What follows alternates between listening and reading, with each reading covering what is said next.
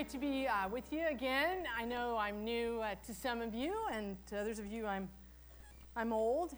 That'd be metaphorically speaking. I, I turned 49 this year, last this month actually, so I'm kind of ramping into your 50 now. Going big, going bold. It's going to be a great year, right?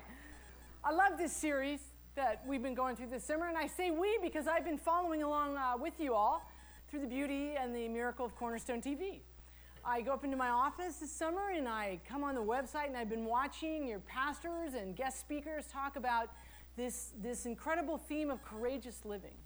What does it look like for us to follow Jesus in challenging times? I'm particularly drawn to it because I, like you, have big challenges that I have to face. And oftentimes am overwhelmed by them and intimidated by them, and I want to live courageously in the face of them. Life in general is kind of uh, one day after the no- another. Well, actually, it is one day after another. One plus one equals two, you know, that kind of thing. But um, it seems like often, you know, the days just kind of blend together, doesn't it? I mean, you just you get up and you, you do whatever it is you do. If you have a job, you go to work. If you have a family, you take care of your family. Uh, you know, you go to the beach, whatever it is. Well, you don't go to the beach in San Francisco, but anyway, uh, not in the summer. But the reality is, is that most of us just kind of live our lives and the days kind of pass by. But every once in a while, you have a day unlike any other day.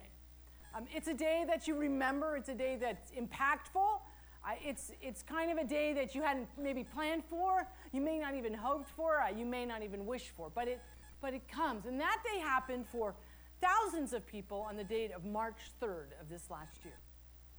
Now, for me, March 3rd was like any other day, but for people who were cruising on the cruise ship Louis Majesty in the Mediterranean Sea, it was unlike any other day they had ever experienced. Because midway uh, through their day, while many of them were at the buffet table and some were just hanging out and the seas were calm, in the middle of that, suddenly a wave came out of nowhere that reached about 33 feet and slammed into the ship, breaking windows, uh, flooding corridors, injuring numbers, and killing two. Now, if you were on that cruise ship, that was not a normal day. It's interesting, the media talked about this and they said that abnormally large waves had hit the ship.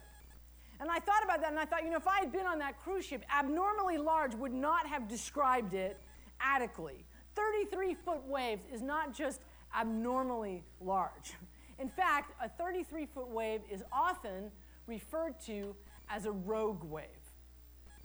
Now, I didn't know anything about rogue waves until last summer when I was attending a leadership conference put on by Willow Creek Church back in the Chicagoland area, and their pastor, Bill Hybels, was talking about the idea of rogue waves. He's an accomplished sailor, so he really knows what he's talking about. And he described a rogue wave this way. He said, a rogue wave is like a freak wave. It's a, a huge wave, a monster wave, a killer wave um, that is large and spontaneous and it's unpredictable and it comes out of nowhere. A rogue wave is different than just rough seas because a rogue wave literally appears without warning. You can be sailing along one minute in calm seas, and the next minute, a rogue wave comes and hits you. You don't want to hit a rogue wave if you're on the sea. It's not a pleasant experience. Uh, maybe you saw the movie The Perfect Storm. Uh, that was a movie about a ship hitting a rogue wave. If you don't remember the movie, maybe you remember that George Clooney was in that movie. That's how I remember the movie. It's one of my favorite movies. Amazing, really. I thought it might be interesting for us to see some pictures of what are often interpreted as rogue waves. I've got some images I want to share with you if you look at the screen. Right here, you see a big tanker that's being overtaken right over its decks by a rogue wave. The next one is even a little bit more dramatic. It's really like it's parting, the tanker is parting the seas, and the seas are just really enveloping it. And this last one is, is my favorite. It's a submarine that's heading straight in to a rogue wave. Now, unlike us, the submarine has the advantage that they can say, dive, dive, dive. We can't do that. Do you ever feel like your life has been hit by a rogue wave? Do you ever feel like you've kind of been moving along and, and things seem calm and you're just doing life as you always do it day in and day out, and then suddenly and inexplicably, without warning, something comes crashing into your life and you didn't ask for it and you didn't want it, but it's there? I know I have. Rogue waves are challenging, and I, I want to talk a little bit this morning about what it might look like for us to live courageously in the face of the rogue waves of our lives. And I want to do that by looking at a text in the Gospel of Matthew. So you can look in your handout. We're going to look at Matthew 14. Right before this uh, event that happens in Matthew 14, Jesus has been working with people. He's been ministering to them. He's performed a miracle. He's fed the 5,000. It's, it's one of those kinds of things that you, you read in the Bible and you just go, wow, I can't even quite get my hands around what that must have been like to be there. And his disciples, the 12 guys that hung out with him, that, that followed him, that were learning from him and growing with him, were there. And following right after this situation, uh, we meet the disciples and we see what their life looked like when they hit a situation that forces them to live courageously. And we're going to start at verse 22 of Matthew 14. Immediately after this, Jesus insisted that his disciples get back into the boat and cross to the other side of the lake while he sent the people home. After sending them home, he went up into the hills by himself to pray, and night fell while he was there alone. Meanwhile, the disciples were in trouble, far away from land, for a strong wind had risen and they were fighting heavy waves. About three o'clock in the morning, Jesus came toward them, walking on the water. When the disciples saw him walking on the water, they were terrified, and in their fear, they cried out, It's a ghost! But Jesus spoke to them at once. Don't be afraid he said. Take courage. I am here. Then Peter called to him, Lord, if it's really you, tell me to come to you walking on the water. Don't you love Peter? He's so bold, you know? Now, I'm sure maybe in Peter's mind, he was kind of doing this little test for Jesus, but I don't think he really thought Jesus was going to tell him to come out onto the water. But what does Jesus say to him? Come on. Come on. So Peter went over the side of the boat and walked on the water toward Jesus. But when he saw the strong wind and the waves, he was terrified and he began to sink. Save me, Lord, he shouted. Jesus immediately reached out and grabbed him. You have so little faith, Jesus said. Why did you doubt me? When they climbed back into the boat, the wind stopped. Then the disciples worshiped him. You really are the Son of God, they exclaimed. And after they had crossed the lake, they landed at Gennesaret.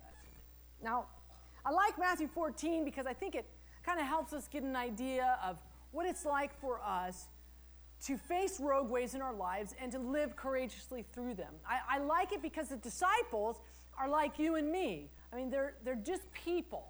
They're people who are just trying to live their lives. They're following Jesus. They're doing the best they can day in and day out. And they face a challenge they weren't expecting.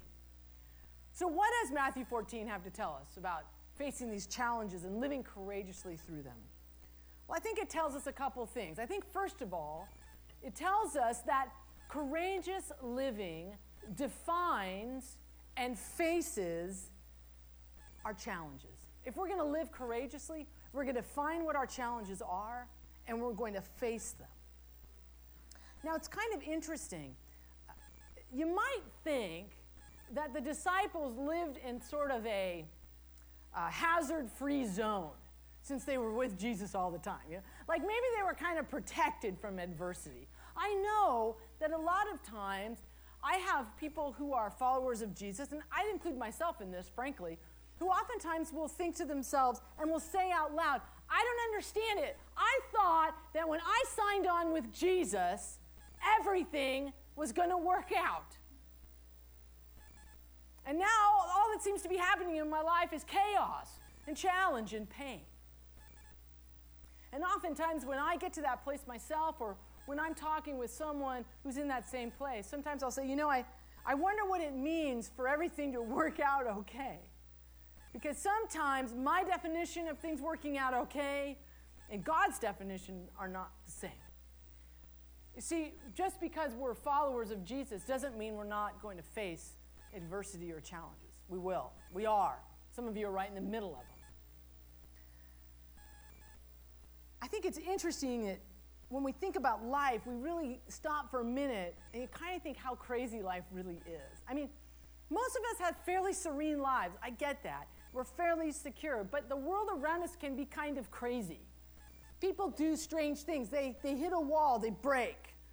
Uh, I was watching the news the last few weeks and reading in the paper uh, about a couple of incidents that I thought, wow, this is fascinating to me. Maybe because I thought I could see myself maybe doing this.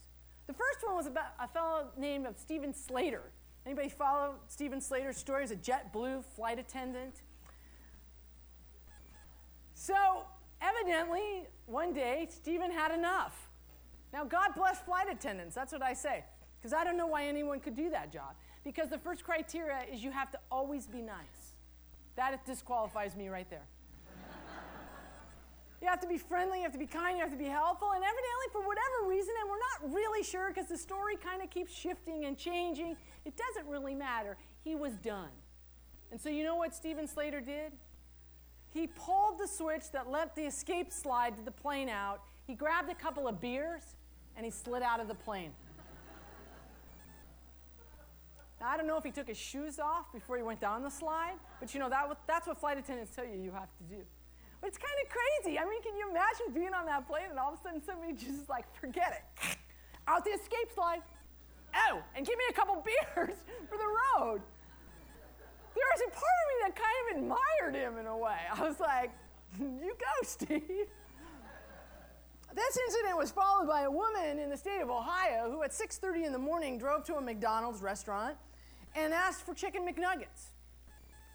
Now, I don't know if you know this, but they don't serve chicken McNuggets at 6:30 in the morning at McDonald's. At least not the ones that I've gone to. And I, I love McDonald's. I'm not going to lie to you. I'm not a health food person. I, I love junk food. I love the McNugget. I, I love it with barbecue sauce. I love it with ranch dressing. I, really, I could dip it in whipped cream. It doesn't matter. I love it. So I, I, can kind of relate to this woman because she loved the McNugget, and at 6:30 in the morning, that's what she wanted. And she went to the drive-up window, and they said, "I'm sorry, ma'am, we don't do McNuggets in the morning." Well, that wasn't okay with her. And so she got out of her car and she hit the person at the drive through window. She just gave him a right hook. Now, the manager got involved because every good manager wants to lead by example. And so the manager of the McDonald's came out and the manager grabbed the assailant by the hair and started pulling her through the window. Now, that's some managerial skills right there. I want you to pass this along to Pastor Terry. The staff got together, pulled the manager off, calmed everything down. The woman who wanted her McNuggets went back to her car. She took some object out of her car, threw it through the window, sped off. The next person in line drove up, got their meal, handed through the hole in the window. The show must go on. I don't know what it was about those McNuggets, but they must have been darn good at that McDonald's in Ohio. Now, you know, you laugh, and I laugh, but I, I kind of get it. I kind of get where you get to a place in, in your day. I mean, that's early in the day, I know, where you just say, I'm done. You know, this is what you just feel a little crazy. We can laugh at stories like that. But there are a lot of stories in our lives that aren't funny. They're real, and they're painful, and they're debilitating, and they're difficult, and they're challenging. And they're like a rogue wave that come out of nowhere and hit us and capsize us. Challenges like joblessness.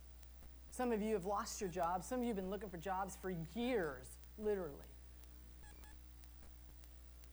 Could be a challenge in a relationship, a marriage, maybe. It's just gone awry, a rogue wave hit. You didn't know what happened. You thought everything was fine, and suddenly somebody's unhappy. Somebody wants something different. Maybe relationally, you're You're lonesome. You ah, man, I, I want someone in my life who I can partner with and be close to. And that loneliness overwhelms you. It's like drowning. It could be a spiritual rogue wave. Something happens in your life and it just capsizes you spiritually. You think, I'm just not sure where God is in the middle of this. It could be a medical condition. Something's come your way. You thought, I, I'm not the person who gets cancer, but you are. Got a phone call this last week. I was in occupational therapy waiting for my son to get out, and I got a phone call from my daughter's uh, tutor's boss. My daughter has pretty severe learning disabilities, and at her school they have a special program for kids who struggle with learning. And so uh, she's had a tutor. Her tutor's name is Mindy. Mindy's been with her for four years, and she's been this amazing encouragement to my daughter. She's, she's gotten my daughter to places academically where she never, my daughter never thought she could go. She's experienced a lot of success, which has really encouraged her and built her up. She's had spiritual input from her tutor that's built her in her relationship with Jesus. And as a mom, anybody that loves my kid like that, I love. Because they're making a difference in my kid's life. And Mindy's boss called me and said, I was wondering if you had heard what happened uh, to Mindy. And so immediately, my greatest fear was, oh my gosh, she quit. And now that's going to influence my daughter, and that's going to be a, a, rogue wave in her life. So I said, Did she quit? And she said, Oh, no, no, no, she didn't quit uh, she said her son, Michael, was out on his birthday and he dove into the American River and he broke his neck. He's paralyzed from the chest down. He's 21 years old. I couldn't barely breathe when she told me that. Because I thought irrevocably, this young man, his name's Michael, you can pray for him. His life has been changed for forever.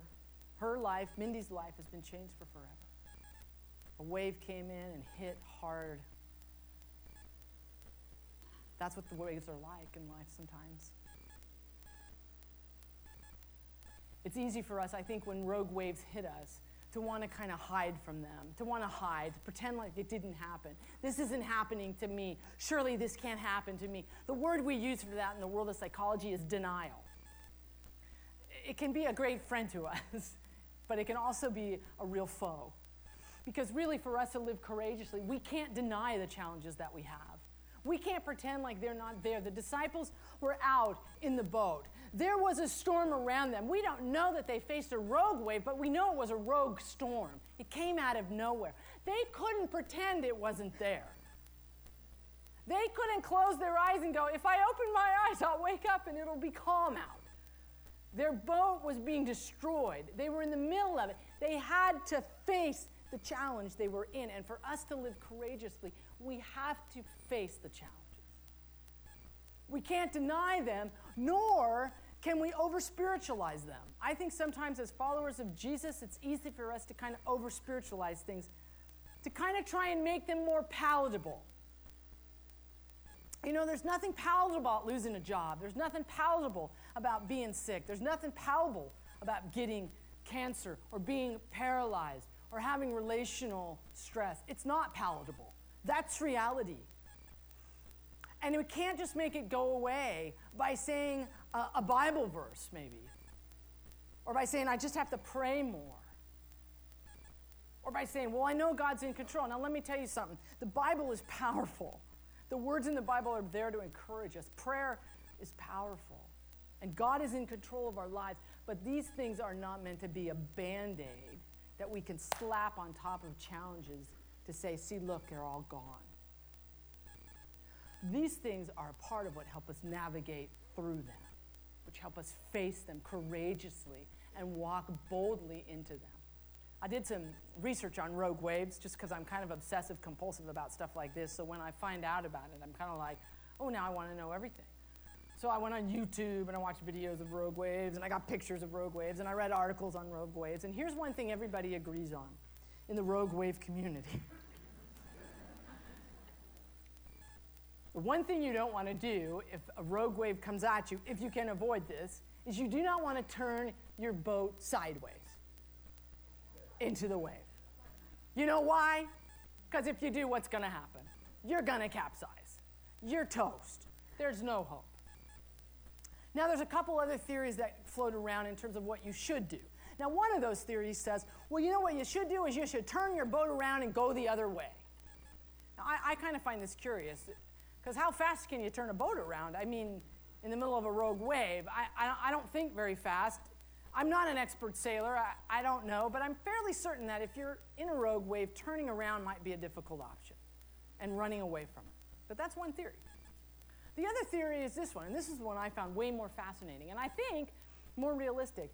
When you hit a rogue wave, you head right into it. Now, it's counterintuitive to us, isn't it? We want to get the heck out.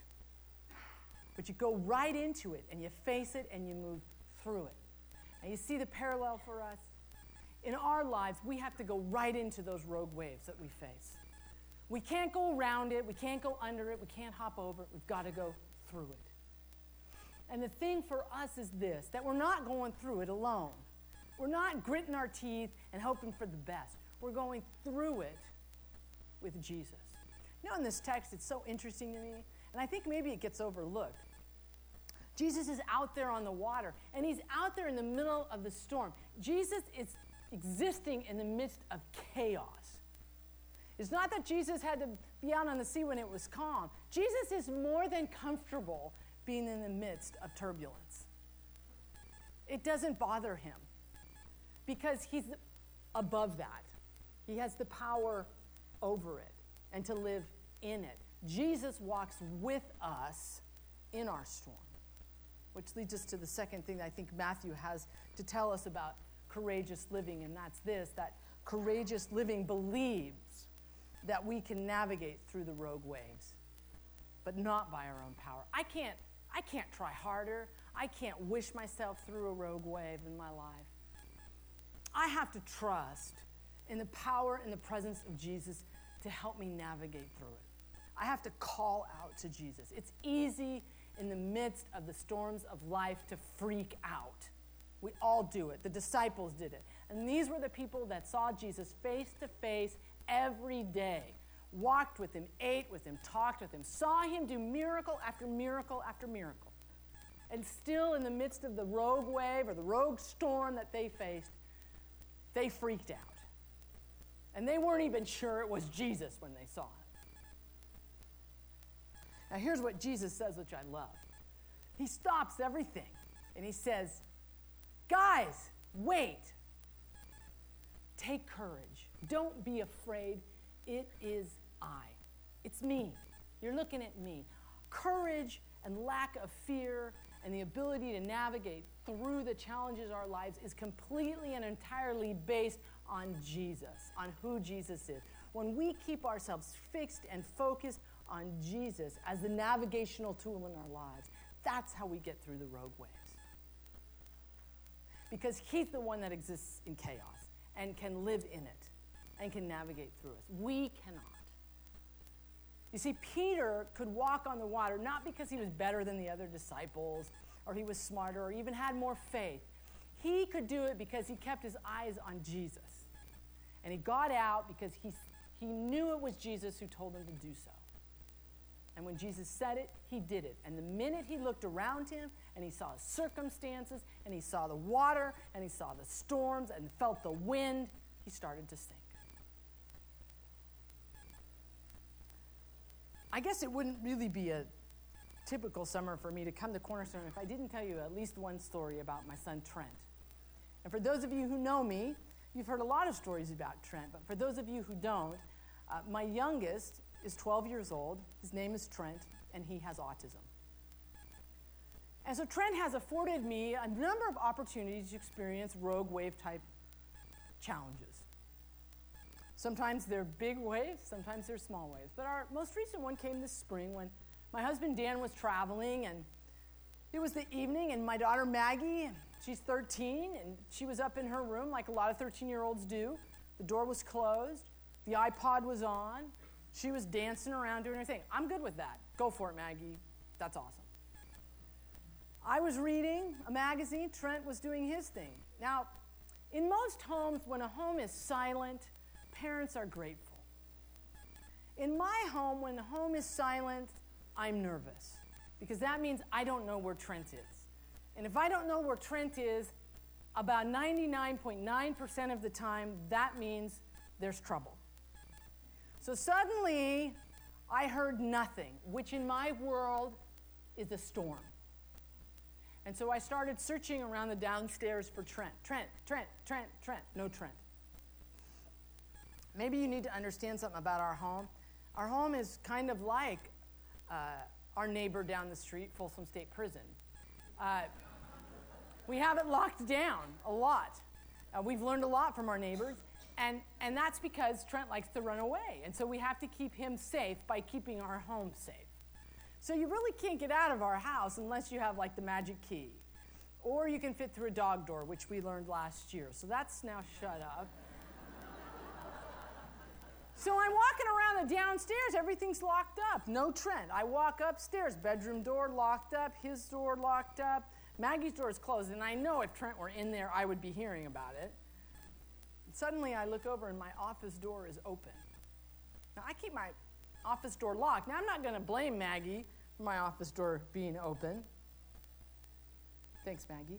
But sure enough, the door was open. And all I saw when I walked in the door was this the soles of two feet heading out the window. So immediately I thought I got to get that kid back in the window because he's going out onto the roof, the second story roof. And one thing that's unique to a lot of autistic children is they don't have a sense of fear. So they don't know that being on the second story roof of a home is dangerous. I climbed on my roof at home all the time as a kid, but I also had a sense of fear. I knew there was danger involved. I knew I couldn't I shouldn't stay close to the edge. My mother wasn't thrilled about me being on the roof, but she knew I had some sense. Very little, but some. Trent does not have that. So when he goes out on the roof, it's like being on the sidewalk in a park to him. So I reached over, I have a big desk in front of my window in my office, and I reach over and I grab his ankles. Well, this is just pure physics, you guys. You know right there, inertia is on his side because all I've got is his ankles and he's moving out. And I have an object in front of me blocking me. So he gets out the window and he starts scampering across the roof. Now, here's the thing really, these kind of situations, they just have this edge of humor to them. So if you want to laugh, feel free, because I laugh about it all the time. Because that's, I mean, what else can you do? You know, you just kind of got to laugh. Otherwise, you're going to scream, which came later. I get out onto the roof, my 49 year old self, er, you know, going through the window. Trent, come back, come back, come back. Well, you know, it's like a cartoon. He looks at me and he runs the other way. Of course he does. So now I'm running across the roof. So now we have two people running across the roof ready to fall off.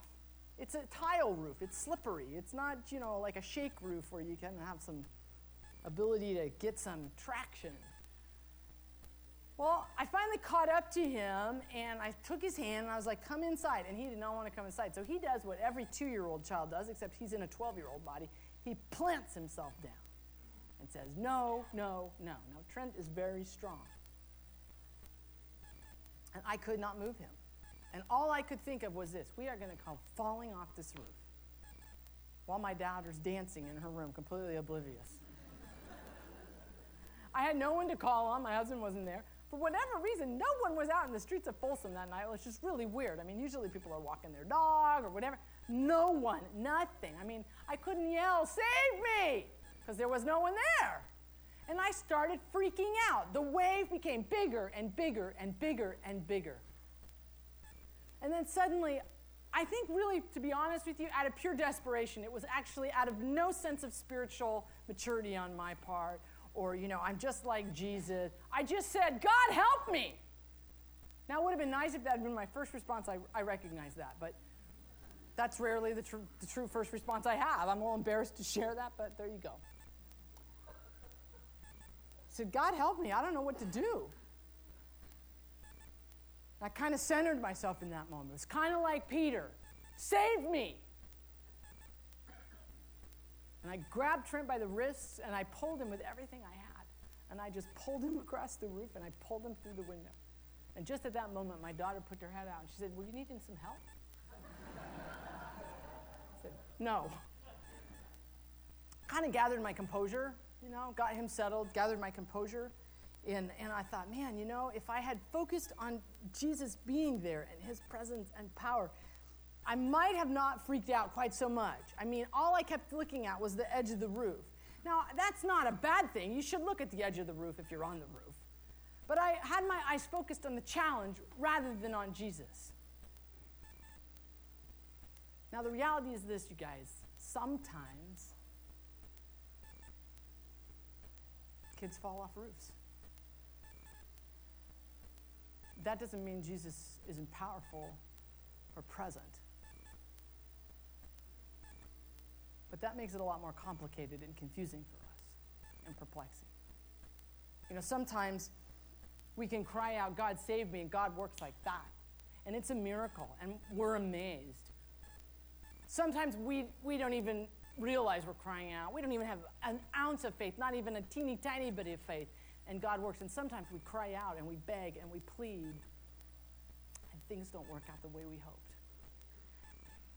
And I don't get it. Maybe I just have a pea sized brain. It is one of the mysteries of faith for me the tension between knowing that God is powerful and sometimes things not working exactly according to plan, my plan. I live it every day. I get it. But my experience or your experience doesn't determine who God is. God is powerful and God is present regardless of the circumstances in our lives. God is able to reach out a hand to us, regardless of whether we feel it or it feels too late or it doesn't seem strong enough. His hand is there.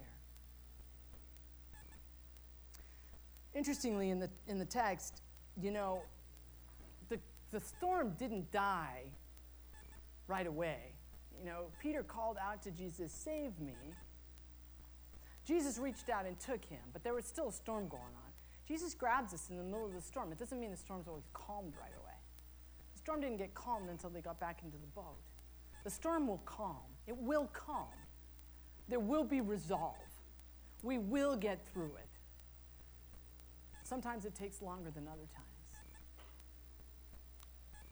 But the only way we're going to get through it is if we grab the hand that's reaching out to us. See, the question for us today isn't will we have storms? Will we have rogue waves? We will and we do. The question is how will we handle them? Band's going to come up in just a minute and close us with a song. We're going to have a time of giving. But before we do that, let me pray for us. God, we're grateful that, that you are a God who can face all the challenges of our lives, that there is nothing that's impossible for you. God, would you give us courage? Each person here today, whatever rogue wave they're facing or whatever rogue wave they might be helping another face, would you give us all the courage to step into those challenges, grabbing hold of the hand you offer us? And by your mercy, O oh God, would you bring us through those storms? But thank you that you do save us in ways that we can't even put words to, and in ways which has changed us forever. And we give out of our gratitude for that. And we're thankful and we're grateful people. In your name we pray.